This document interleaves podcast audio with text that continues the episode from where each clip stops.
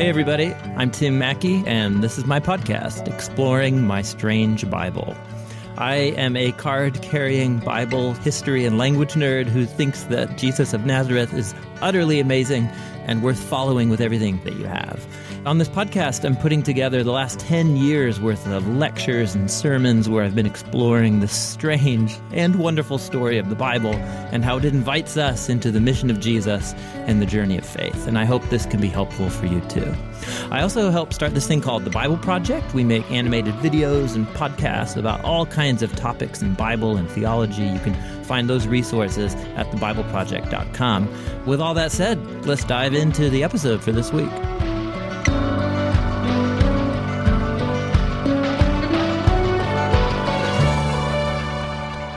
All right, this teaching is the first of just a short two part series. It represents some teachings and reflections that I gave uh, a number of years ago when I was a teaching pastor at Door of Hope Church about the way the church is described in the book of Acts, chapter 2. There's a famous line in Acts, chapter 2, uh, verses 40 through 42, that just describe a day in the life of one of the first uh, communities of Jesus uh, gathering in Jerusalem. And so, what we explore uh, is in this teaching is essentially that uh, the earliest churches were groups of people who were learning to form new habits together, new habits of living and of thinking. And specifically, um, we explore in this teaching what the word disciple means and why it is that from the very beginning, uh, Jesus communities have always incorporated learning, learning new ideas as a core part of the habit of a follower of Jesus. It's interesting to contrast and to think that in modern Western cultures, openness to new ideas is not the first thing that comes to people's minds when they think of Christians. Usually it's the opposite. It's of people who are not open minded at all. And that's sad. And that goes uh, against the grain of the Jesus movement right from the very beginning, which was just the opposite. It was a community of people who formed a habit of constantly looking to learn new and different ideas that help them make sense of the world in light of their commitment to Jesus. So, this is a teaching from Acts chapter 2. It's about the word disciple, how it means learner, and what it means for a community of Jesus to be committed to constantly learning. So, there you go. Hope this is helpful for you. Let's go for it.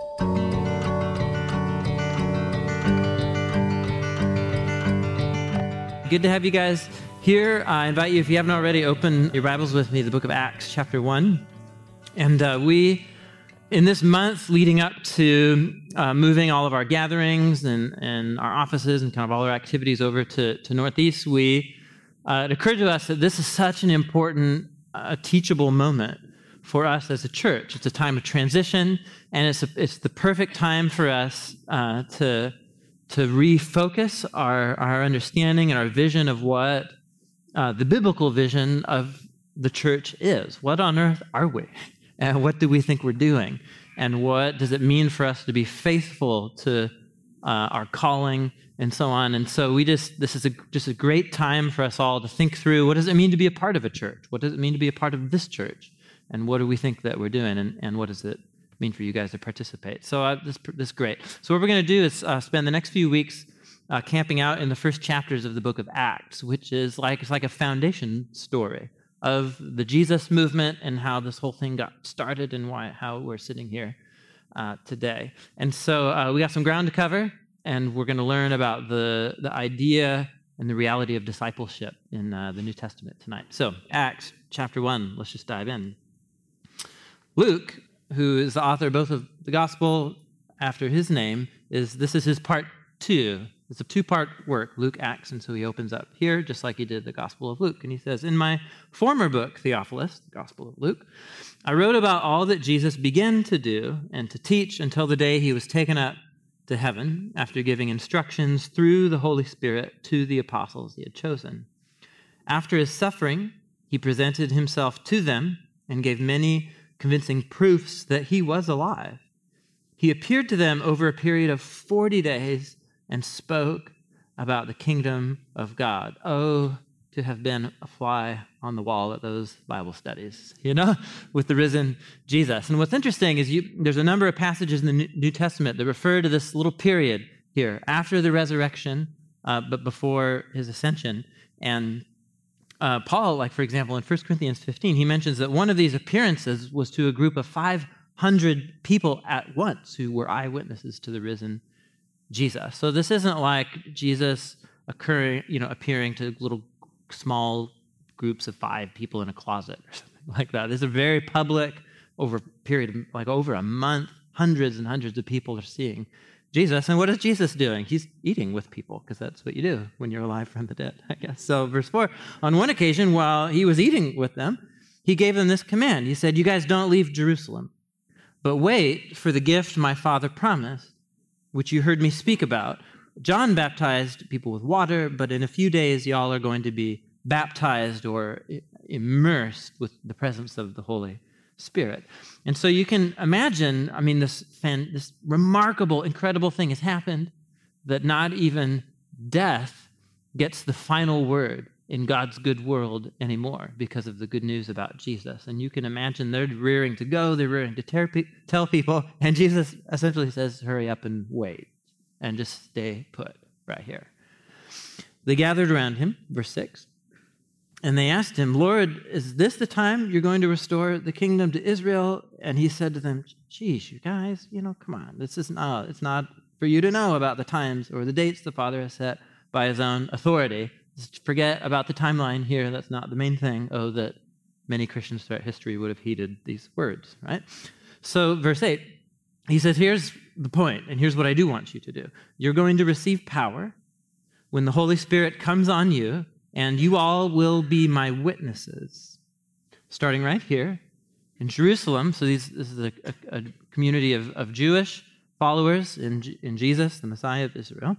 But then it's going to break out of the boundaries of just the tribe of Israel. It's going to expand their cousins up north in Samaria, and then just outside the bounds altogether to all the nations of the earth to become included in the people of Jesus. Okay, so this connects with what Josh uh, was talking about last week when, when Josh opened up the series about the, the mission, the vision, the nature of the church. He gave this, uh, this wonderful definition that the church is a, a community of people who are gathering around not a religious idea, not a philosophy of life, not a certain mode or practice of spirituality. We gather foremost around a person around the risen Jesus, the crucified, risen Jesus. And we believe that he's alive and that he's real and that we're looking towards him at the center. And we believe that he's real and that he's looking back at us and that he's guiding us as a community. We gather around the risen Jesus who's present with us by the Spirit of God. And particularly, the church is a community of people around Jesus who are in a living, vital relational connection to Jesus and with each other. And we are a group of people empowered to become, what does he say here? The Holy Spirit empowers Jesus' followers to become what? Witnesses. To bear witness to the reality of the kingdom of God breaking into our broken, screwed up world, changing us individually, and we bear witness to that. How does the church bear witness? Turn to chapter 2 with me.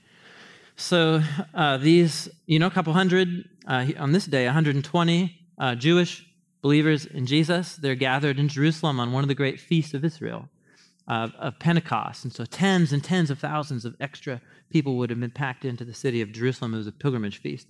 And so they're gathered there, and what Jesus said was going to happen happened. They have this profound, mysterious, and very powerful experience with, with the Holy Spirit who, who mediates the present, the very presence of the Creator God and of Jesus Himself to Jesus' people. And, and the, what happens? What happens is they begin to bear witness to Jesus in a really remarkable way. So there's all these different Jewish people, but from different parts of, of the world, from different languages. And so you have a group of 120 believers in Jesus, and then all of a sudden they start sharing the good news about Jesus, but in languages that people can understand, but that they've never learned before. That's remarkable. You know, that doesn't happen every day. And it's, it draws a huge crowd, huge, huge crowd gathers.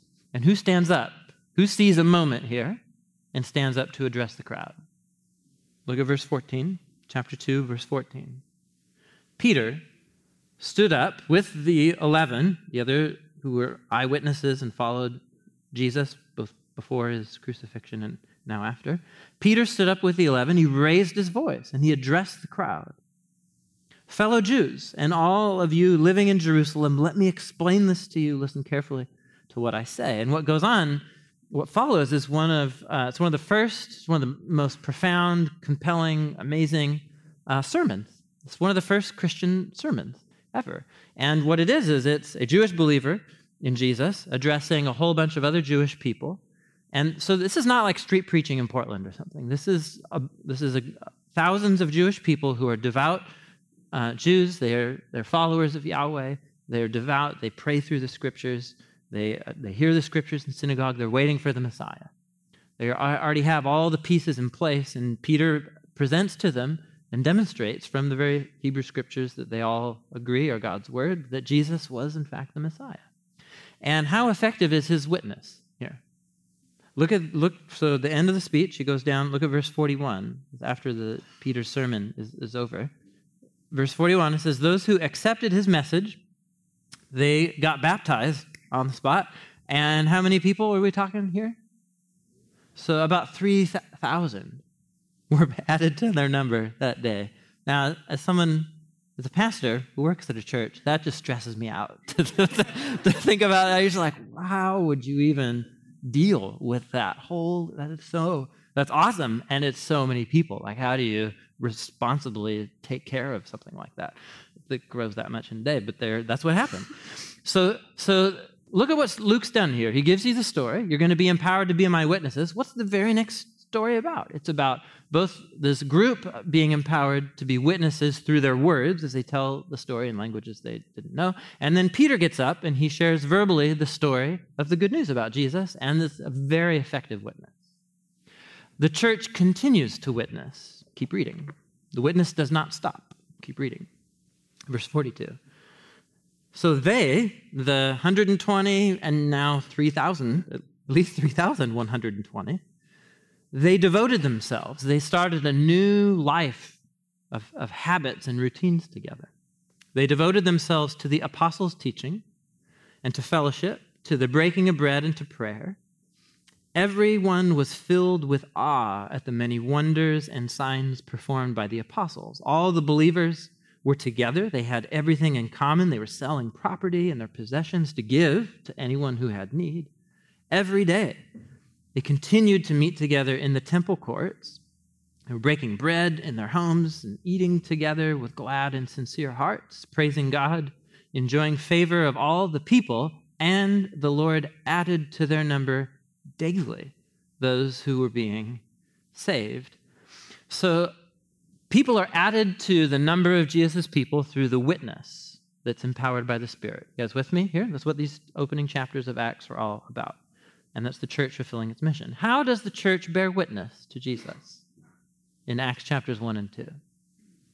Well, a couple different ways, doesn't it? So, through through verbally telling people who didn't know the story of Jesus, like telling it, right? Telling the story of the events of his life, his death, and resurrection, the meaning of those events, and why they're significant for everybody, everywhere, and for all of human history. Right? So that's one way of bearing witness, and when it's empowered by the Spirit, it's effective. But it is not the only way to bear witness. Because what happens, the gospel is, is a story that when you when you're faithful to tell the story, to just tell what happened and why it's significant, and why the, the story of what happened with Jesus is precisely the answer to the human condition and what, what wrong, what's wrong with our world and what God is doing about it. When, we, when we're faithful to tell that story, not be ashamed of it, just talk about Jesus and what happened, things happen. Stuff happens. When you tell that story, things click with people and conversations and stories that you have no idea about in people's lives, you know, in their past leading up to that moment. You have no idea. Things happen. And so that is one way that the Holy Spirit empowers the witness. But here's what's interesting this paragraph that we just read about the life of the church is also a form of witness. Did you guys catch that? How does the Lord add to the number of his people through the witness of the church. Well, how does the church witness? Through people like Peter telling the story, but also through just like these believers adopting this new routine and common life together that's so attention getting and bizarre to onlookers that it's just attractive and it also is a form of witness. Do you guys see that here? So, so the spirit empowered witness, it happens through word and deed. That's what I'm getting at here. Actually, that's not what I'm getting at, that's what Luke's getting at here. so it's through word, and, and that word creates and brings into being a community of people who are being transformed by that word. And then whose common life together reinforces the message and itself becomes a message. Just the common life of the church itself, when it's faithful to living out the story of the gospel itself is a, an effective witness. So, what we're going to do in the next few weeks is really dive into this depiction of the church here in this paragraph and explore what, what does it mean for us and kind of let it kind of re-inspire us uh, as a church in, in this time. Look at verse 42 with me. What marks this community and their common life as, as a witness? And we we read that they this was community was marked by something, it's that they devoted themselves to something. Now, that word devotion there, what make, part of what makes the Bible so difficult to read, I think, for us sometimes, is that there are certain words that just become charged Christian subculture words, and then they kind of they get used so much we don't know what they mean anymore. This is a horse I like to ride, right? And so, and so I think it's very important for us to recover these terms. So when you hear the word in the Christian setting of like devotions, I do devotions. Have you been doing your devotions? That has a very specific meaning, doesn't it? It's like a code word, right? And so, and it's like when when people are new, new Christians are coming to a church, it's like, what? This, what is this code language? So, what that means is uh, establishing a rhythm of reading your Bible and prayer on some kind of regular basis, right? So that's not what is not what he's talking about here. That's a very good thing to do. That's not what he's talking about here. So this is not actually particularly a religious concept at all that you devote yourself to something. He's just they, this is a group of people who became marked by a new set of habits, by a new set of routines that was generated as a response to this announcement, the good news about Jesus. And so they devoted themselves. And so we all have these. These are things, just think through it. Like, what do you, what's something you do every day? You do it every day. Hopefully, brush your teeth or something like that, you know? Or like basic hygiene, you know? It's Portland. Some of us drink a lot of coffee every day, multiple times per day. And so we all we all have and orient much of our lives around habits, rhythms, and routines. You can tell an enormous amount about somebody and about what they value and what their priorities are by looking at their habits. Because it's clearly what they prioritize and repeat and do and, and repeat. And what marked this community was a, a community of people who individually and collectively adopted a whole new set of habits. And this itself is an interesting angle of vision on what it means to be a church. Group of people around Jesus who, if I've become a Christian, I'm adopting a new set of habits. And if I'm growing as a Christian, it's about constantly refocusing and recentering myself on a core set of habits together. And I want to focus on these habits tonight. And I'm going to uh, write them up here, kind of translate them so we can really get our, our minds around this here. There's four things. Did you see them here in, in verse 42? What are the four Four things. What's the first thing that they devote themselves to? Okay, the apostles' teaching. So think, think, really think through what this means. So this community of people just exploded from a couple hundred to thousands overnight. So what does that mean that they devote themselves to the apostles' teaching? Well, it means that they're gathering. Look down at verse 46. Look what it says. Verse, verse 46. Every day they continued to meet in the temple courts which in temple courts is massive. Think of a, a large open space, a few football fields size, and there's a big building, the temple, but there's all this open meeting space. It's the largest open space still in Jerusalem today. And so this is where you can gather 500, 800, 1,000 people, which clearly they did.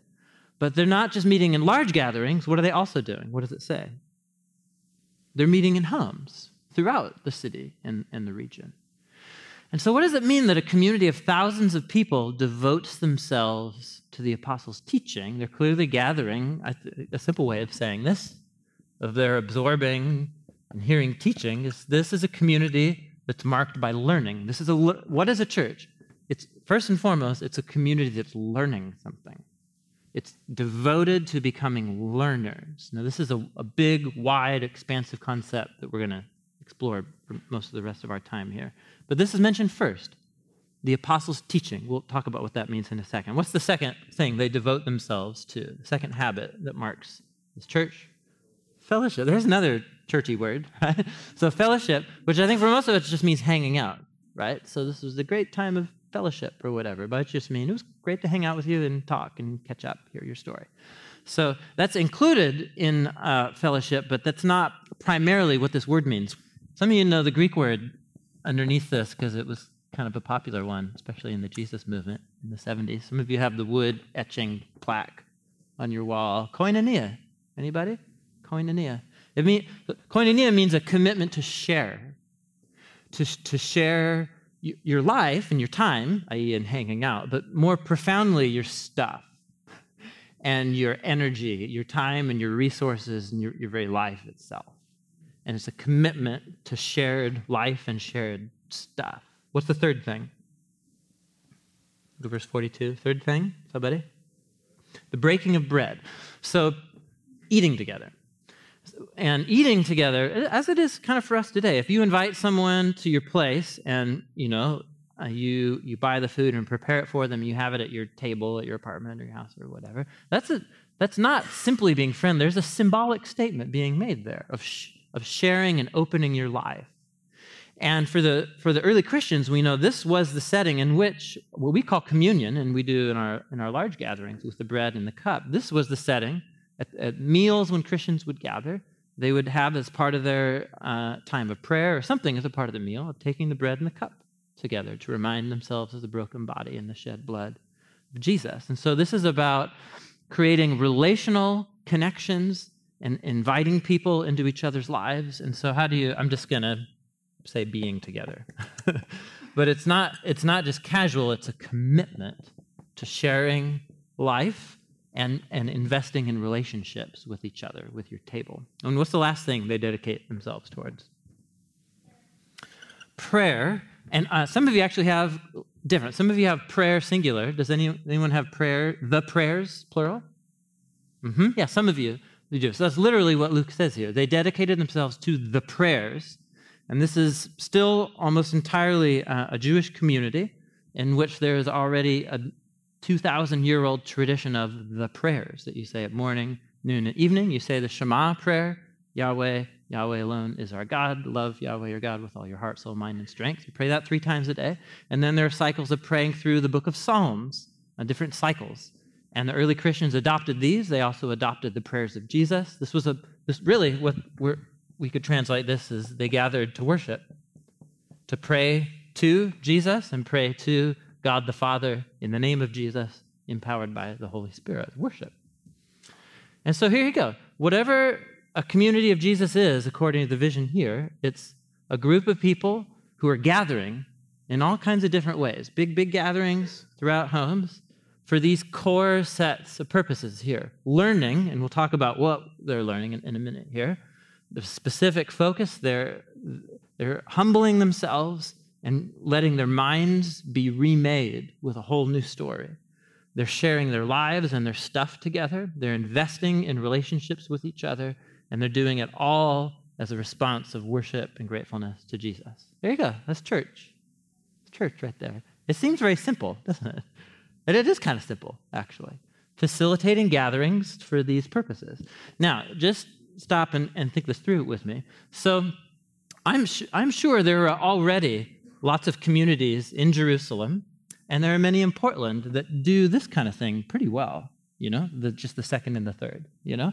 So sharing your stuff, particularly food together and hanging out, you can do that like in any street corner in Portland. You know what I'm saying? So many temples of food and fellowship, right, in the city of Portland. So there's nothing particularly churchy about that. So what so what makes this gathering unique? It's the one who's the focal point of their worship that they're looking towards, Jesus at the center, and it's also the Jesus who's remaking them and remaking their minds as they learn a whole new story and a new way of life together. And so this is the set of devotions. This is the set of habits. Becoming a Christian and joining a church involves letting these become habits that become priorities in my life. That's a, that's a part of the vision of the church here. Okay, let's take the next step here to this, this first one. They're learning the apostles' teaching. What does that mean? And why is it first? Right? It's first because, like I just said, if you didn't have that and you didn't have this, then you know you could do this with anybody anywhere. So whatever they're learning and the one that they're worshiping makes this a whole unique thing unto itself. They're learning the apostles' teaching, which is different. So what did Peter think back? What did Peter just do? He got up, he addressed 3,000 people, and what story did he tell? He, told the story of the gospel, right? And which is it's tell, retelling the story of the life, the death, the resurrection of Jesus, what those events mean, how in Jesus, God was among us reconciling the world to himself, absorbing into himself the collective sin and the results of humanity's selfishness and brokenness leading towards death, absorbing it into himself on the cross, overcoming it with his love when he rose from the dead, and offering that new life and grace, a chance to become a new kind of new kind of human being again. By Jesus' own personal presence and commitment to me. And so that's the story that Peter tells. He tells that story, and that's different than the apostles' teaching. So think about this. So what what the that's just the gospel. That's the announcement of the good news about Jesus. What the apostles' teaching is is it's it's teaching that helps me explore the million and one different implications of that announcement. So the, the New Testament doesn't exist yet, right? So it's, it's being written, you know, at this very time when this story is happening yet. So you have the actual apostles, they're still alive. And so what they're guiding, they're guiding these new followers of Jesus in is explore what does it now mean to live as if the gospel is true? As if Jesus is truly the risen Lord of the world who loved me and gave himself for me. What does it mean and it creates this whole the gospel is the it's a world creating announcement and what the apostolic teaching for us it's in the form of the new testament it guides us in exploring what it means to live as a follower of jesus because the gospel creates a whole world that it takes a lifetime of learning to learn how to how to let that seep into every nook and cranny of my life so think think about it think about it like this with me so I got, I got my first skateboard as a, as a Christmas gift. I was 11 years old. And this was very similar to the impact of the gospel on my life nine years later when I became a Christian when I was 20. And, and here's why because I got, my parents are so rad. They got me my first skateboard. That was epic in and of itself. They got me a stack of skateboard videos, which was awesome. VHS tapes, actual tape inside, you know, right? You, you put them in the VCR, remember that whole eh, thing? And so, a stack of, and for those of you interested, Santa Cruz, Streets of Fire, anybody? Natas's part? Holy cow, that was incredible. And then uh, a whole series of Bones Brigade videos. The one that etched in my memory is uh, Ban This and, and Public Domain. Anybody? Frankie Hill's part, the opening part. Incredible. Yeah, so, all right. So, uh, what they also gave me was a hit, my first hit pack, because there was this was you know this was a time when those it's not what old women wore. That was a time with like this was cool, and it was patterned to match my skull pattern parachute pants, right? and what they also gave me was a, a subscription to Thrasher Thrasher magazine. And so here's here's what happened. This was not just I didn't just get a gift and I took up a new hobby. This was about over the course of that year, I adopted a new identity and a new look, a new way of viewing myself, and a new c- community, right? A new, a new crew of people who were being transformed in a similar way. I was. And then through these videos and through this media and through Thrasher Magazine, I was being brought into this world. And what the, this world is the, the urban landscape and when I remember the first time I saw Ray Barbee's part, and he's this kind of a, one of the contributors to what street skateboarding is today. And he just took a normal sidewalk with like bus stop benches and plaid pantry stairs and a handrail and a little curb cuts and wheelchair ramps on the sidewalk. And he turned that into a skate park as he would cruise down the street. And I was like, yes, yes, yes. And it was like this, it envisioned me that all of a sudden, I grew up just a, two blocks away here on, on Hawthorne. And so all of a sudden, Hawthorne from Safeway up 27th all the way down to Water Avenue for my friends and I, this was our, it, it became our skate park. Now, I had been, as long as I can remember, you know, Hawthorne Boulevard, like riding or walking, riding my tricycle or something around these streets. But all of a sudden, the same exact street became my skate park because I now lived in this world where the urban landscape is a skate park. And your arch nemesis in this world is this security guards, right? And so, and so, you know, you, what what is the role? Well, you do what you see them doing in the videos, which is hurl abuse at them, even if they do nothing to you, you know.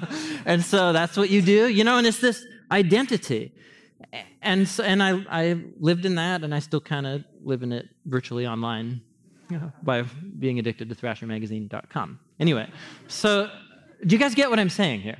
We we I, it brought me into this storied world it was a world creating event for me. The gospel is like that, where it, we all have stories in our view of, of God, or maybe you don't believe in God, or whatever God is the divine energy in all things, or he's the perpetually ticked off old man, or whatever, like your dad or something. And, and so we all come with an angle and a vision about a story of what the world is like. And what the gospel does is it announces to you that the world is different than what you thought it was.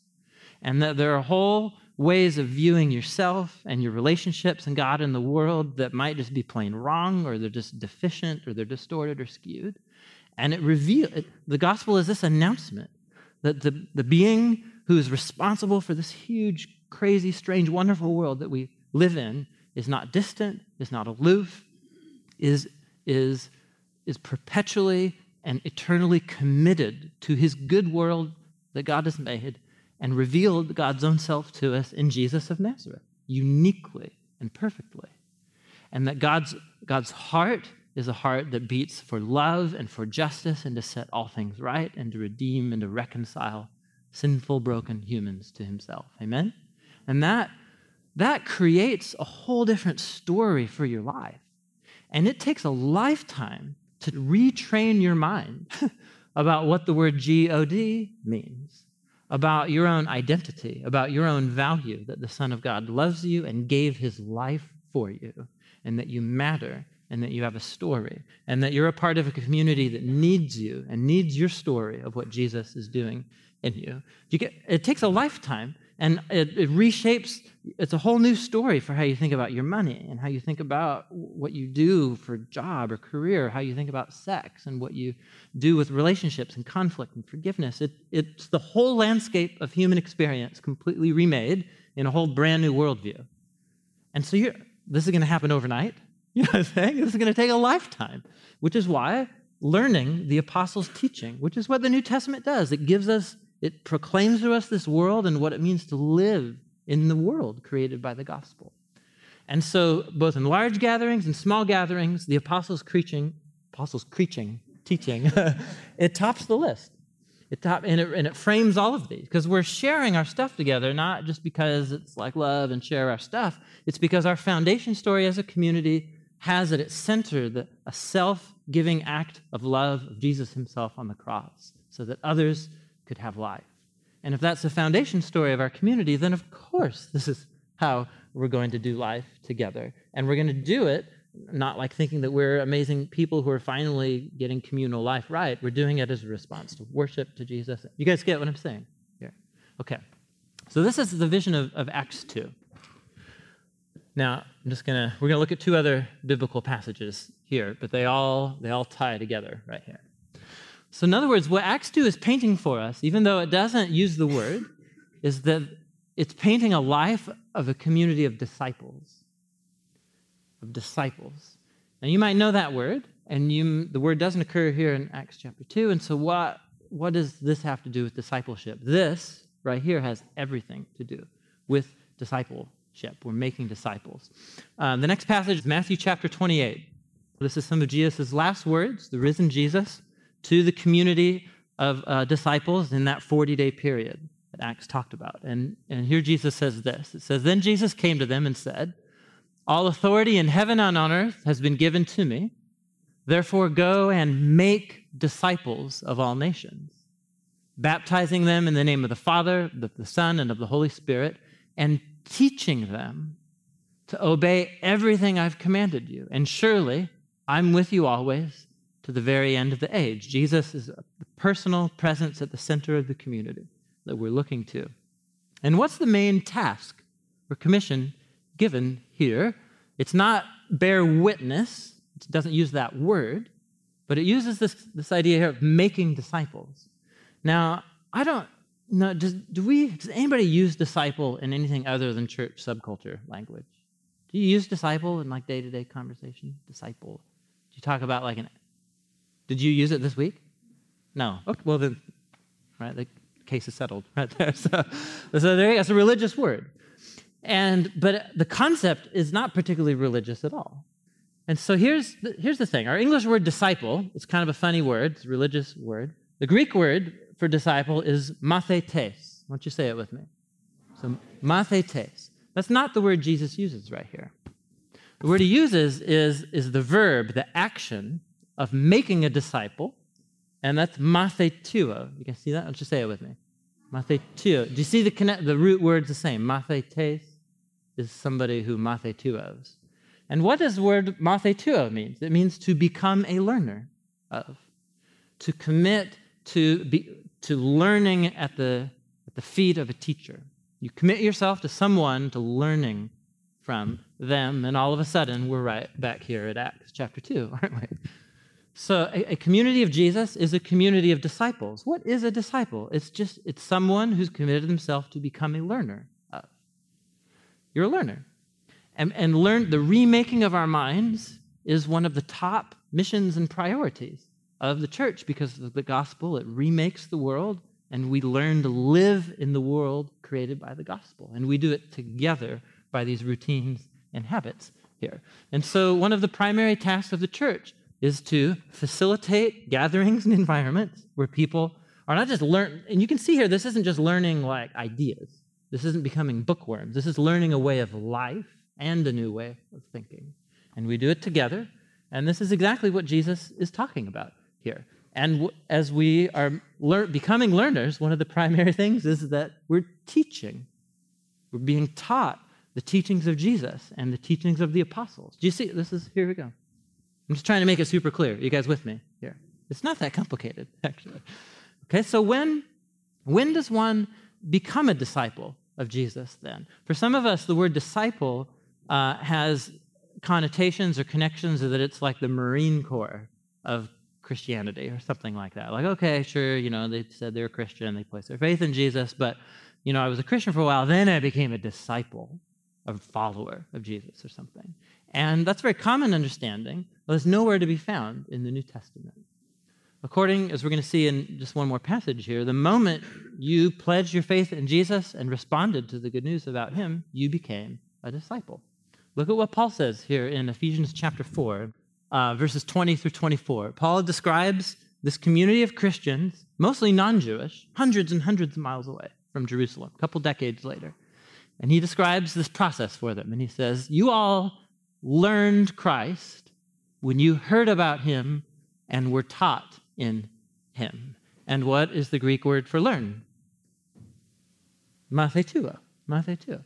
So you could equally translate this as you became disciples of Christ.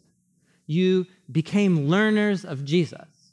How and when did you become a disciple? Well, he, he says two key moments here.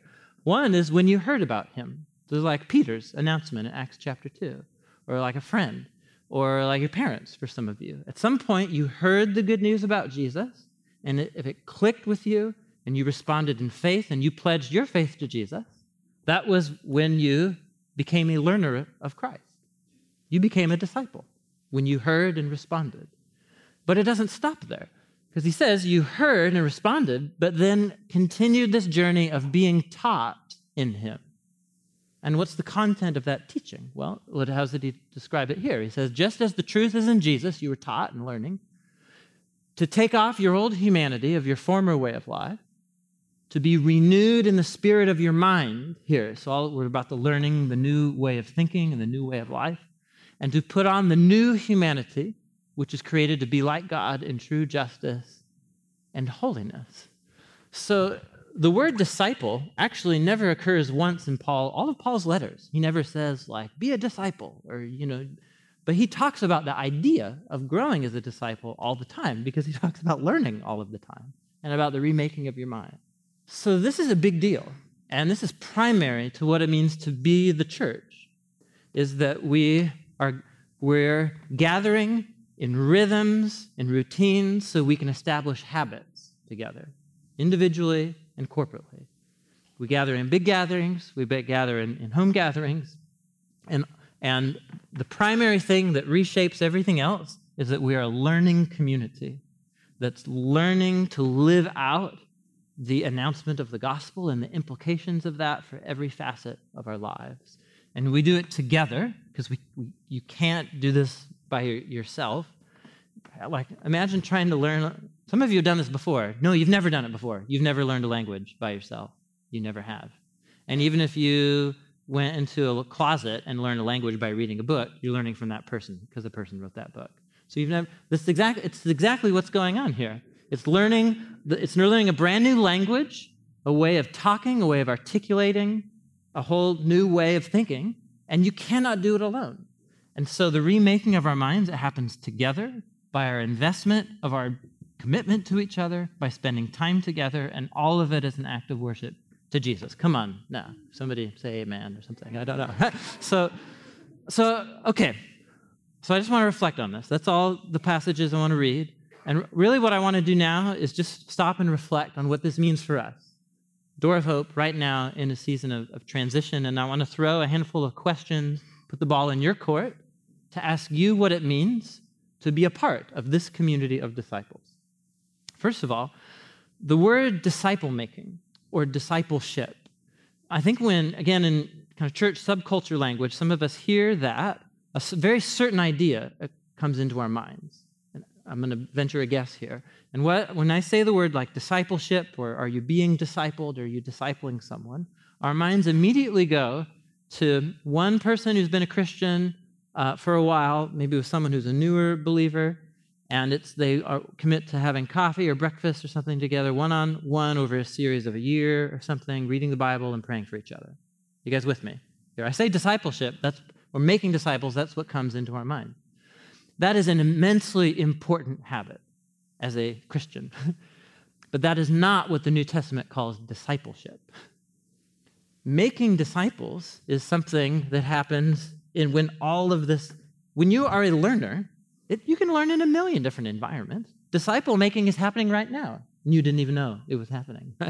right? Our minds are being challenged by the scriptures. We're being taught and thinking things through, and what does it mean for us in light of Jesus' life, death, and resurrection. Disciple making is happening right now. In, in, Acts 2, it was one of the biggest gatherings they had was for learning, learning the apostles' teaching. Here we go. It's happening right now, you know? And so when, when we limit the concept of becoming or growing as a disciple to just one form, one-on-one that that takes place, I think it just makes the picture too small. When the New Testament talks about making disciples, it's much more expansive and robust than that. And so here are the three questions I want to pitch towards you. And just think about yourself, your own story, who you are as a Christian, your own commitment or lack thereof to being a disciple here at Door of Hope. And so the first question is Who are disciples in a, in a church community? Who? Who are, who are the disciples and who are called to make disciples in these passages that we've looked at? Did you get any like elite core of like the qualified leaders are the one who make disciples or something. like, no, no. Who's a disciple? If, if, if you self identify as a Christian and have pledged your faith in Jesus in response to him, you're a disciple. Congrats, you're a disciple. Right? So you may not feel like you're a very good one, and that's okay. Whatever. Most of us aren't. And so we're growing and we're learning. That's the whole, you're a learner along with us. That's the whole point. And so, right from the very beginning, you know, you might be a newer believer or coming back to your faith after a very, very long time, and you are a disciple. And the Spirit of God is in you, and you're looking towards, we want to encourage you to look towards Jesus, and we want to remind you that He's looking at you, you know, which might kind of freak you out, but it's true. And, and you're growing and you're learning, you have something to offer. You, you, at the very least, have your story to offer of what on earth God's doing in your heart that makes the gospel compelling and real to you. and how God's changing you. That story is, is so precious. It's such a precious gift that you have to share with other people here. You may not feel mature or whatever. None of us really are, you know? And so, and those of us who think we are, it's just a facade, and it'd be better if you just saw through that quicker and we can get on with the real growth, you know? And so, we're, and so if you're a new believer, what does it mean to become a disciple? Well, I mean, we have gatherings here. It's happening right here. So way to go. You're doing it right now, you know? So we have all kinds of, join a community group, you know? And that's one of the ways that we bring people, like in Acts 2, into smaller groups together. And it's about learning each other's stories, opening our Bibles together, praying for each other. That's a form of discipleship. We just had our first Friday of late night prayer together. That's a form of disciple making because we're learning to pray and learning different forms of prayer together. It's there you go. Get, just get involved. Come. You're doing it right now. You're doing a great job. You know, you're a disciple. And so that's the who of discipleship, right from the beginning.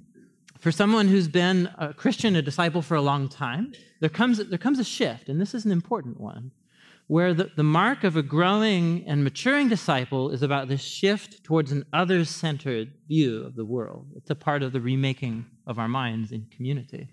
And so a maturing disciple experiences this shift of seeing the church as helping me grow and about offering things that help me grow to uh, gets turned inside out. And this now becomes the place where I the first question I ask is not how can the church help me? It's how can I contribute to the mission of making disciples here? And, and so that may be, you know, a part of certain structures of gatherings that we have, community groups or serving with the kiddos or something like that. It may be just beginning to notice the people around you. If you haven't noticed, there's hundreds of people here right now, right? And I'm guessing a lot of them you don't know. And I'm guessing maybe some of you didn't even notice that there were some people just sitting absolutely by themselves for the first 10 minutes of the gathering here. And maybe some of you may not notice there's people every week who walk in the front door who are clearly like, where, where do I go? You know? And it's just taking that initiative to say, man, this is just a wonderful place to meet new people, initiate relationships, and be a part of our collective mission here, which is make, helping each other grow. It's not that complicated, but somehow it, we make it complicated. You know what I'm saying? And so that's the who. It's all of us when, when does someone become a disciple? When, when does growing as a learner of Jesus take, take place? Well, Paul said right here it, ha- it starts, you become a disciple the moment you pledge your faith in Jesus and you heard. And then it's a lifelong remaking of your mind. And so this is what's interesting is that you get some disciples, maybe they've been a Christian for a long time, and they were already kind of bookworms. And so the whole like learning the habit of engaging with Scripture and, and while learning from the teachers in my community, but learn, taking responsibility for my own engagement and learning from the Bible in, in my own day to day rhythms and habits. That's part of growing as a disciple. And so, what's funny is some people get really good at that because they usually already have a disposition towards that. But then there's all these other areas of their lives where they're still like babies. You know what I mean? So they're like, they're really like, like they're stingy, not generous at all, like like uh, the, one of the core practices of the gospel compels us towards. They haven't learned to manage how their money works in their life, so they actually have something to share with other people. And they're total, like, unforgiving jerks towards people, but they really know the Bible well. And you've met these Christians, right? And so, and so that's great. I'm, I'm happy that person's around at Door of Hope because they need to grow. And so does a person who doesn't know the Bible very well at all they have a more generous disposition, but they're really struggling with, with issues of forgiveness with some certain people in that. That's great. That's great. That's room to grow. And all of us are at different places and different parts of our lives, be, becoming more and more devoted, consistent followers of Jesus. It's all of us, and it's all the parts of our lives all the time. Are you guys with me? Which leads to the last question. So that's who, that's when does it happen? And it leads to the last question, that's where. And so, one of the most difficult things in, in like ordering a church, and it's something we just keep, you know, trying to figure out and wondering if we're not supposed to figure it out, is that we can, as a church, like just the leadership and the elders and the community group leaders, we can facilitate the Acts 2 thing, gathering, big gatherings, gathering in homes.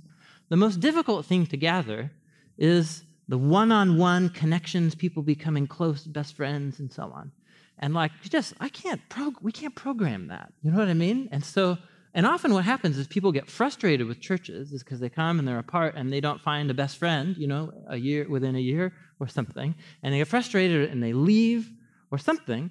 And part of it, and I'm trying to be friendly in this challenge here, is that I think there's an assumption that the church ought to be doing this for me, right? The, in other words, the, the church is, is helping me form a social network. And we believe that forming social networks and forming deep friendships is a crucial part of growing. Don't, don't hear me wrong on that. But that's not our primary task. Our primary task is to help facilitate gatherings, large and small, so that people find. I mean, we do end up being kind of a matchmaking church just by nature of, come on, you know, how many weddings did Josh and I do last summer? But so that that happens, and and it's just like it's the same thing. I really try and encourage people with like community groups. Sometimes it takes about two to four experiences in a community group before the chemistry happens. You guys know what I'm talking about? The chemistry. It's the group where it's everybody's nice, you know, you shared stories and you, you know, you did that study or whatever, did that sermon series or something, but you're not particularly excited to join that group again. That's okay. That's all right. Don't feel guilty about that. Join a different group. And along the way, pray that the Lord will bring someone into your life, or even more so, pray that Jesus will bring someone onto your radar that you can initiate with and you can invest in their lives and make history with them. You know what I'm saying? And so I think a lot of people's frustration with church is that, you know, we don't often find friends there, and I don't, we can't program that for you. I think a lot of people's frustration with, with church is that, is that they think the church ought to be doing different kinds of things, like, for example, spinning off, you know, nonprofits or starting different uh, ministries towards, towards justice or the poor or poverty and stuff like that. And don't, please don't mishear me. If you are a disciple of Jesus for any amount of time, you will encounter the words and the teachings of Jesus. A huge amount of them are focused on how, if the gospel is working itself in your life, you will begin to develop a compassionate, caring, action oriented heart towards the poor in your community, right? Just read the teachings of Jesus, right? So, so somehow ministry towards the poor and issues of justice, that is what the church should, that's what the disciples of Jesus should be doing in a city and in a community. Is that what we see as our strength in the leadership of the church organizing that? No, no. What we want to do is sit you in front of those teachings of Jesus till they keep you up at night. And you can't stop thinking about the people who aren't in your warm apartment sleeping under the bridge, and so that you join people in doing something about that. And you are a disciple of Jesus. The Spirit of God is in you. You're a part of Door of Hope. You are Door of Hope in the city. And you are, go do it. God bless you. You, you hear what I'm saying here?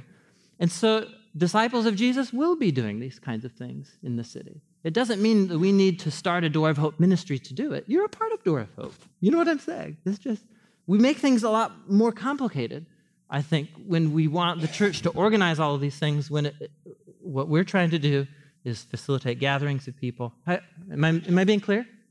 I'm just trying to achieve clarity for us. the time of transition, and I think it's just important for us to realize what we're doing as an organized community, as a part of our rhythms and patterns, and then what should just happen. One of the greatest joys that I have in living in the Hawthorne area here and the 200 coffee shops that are between Division and Burnside, right? Is and so where I go to study and work on my messages, and I can't, I can hardly go into any coffee shop where I don't encounter one or, or at least two, three people from Door of Hope, open Bibles, they're praying, they're talking to each other, it's so awesome. And you're just, this is church. That's church. Right? This is church. This is part of making disciples. And that's church, because that's part of making disciples too. Are you guys with me? And so this is what we're part of. And so that's where it happens. It happens in all these different gatherings, and we're all disciples all of the time. So here's my question to, my question to you. What does it mean for you to be a part of Door of Hope? You're a new Christian, coming back to your faith, you feel stagnant, you've been a Christian a long time, whatever. You're a disciple, you're a learner of Jesus, you have areas where you need to grow. Are you in initiating, finding, looking for places where you can invest and help us make disciples, both on your own or participating in, in the gatherings that we facilitate? Are you, are you actively looking to grow in the areas of life where you're, you're deficient as a disciple of Jesus. And there's no shame in that. That's all of us. We all need to grow. That's the point. And what does it mean for you to be committed to this community of disciples? That's the question I want to ask you. And that's the question I want you to pray about as we transition to a new location and then think about the future of Door of Hope. We need you. The Spirit of God's in you. You're a follower of Jesus, you're a disciple. We need you to respond to the gospel just like I need to, and Josh and the elders as we grow, as we grow together. So let's think about these questions as, uh, as we move into worship here. Let me close with a word of prayer.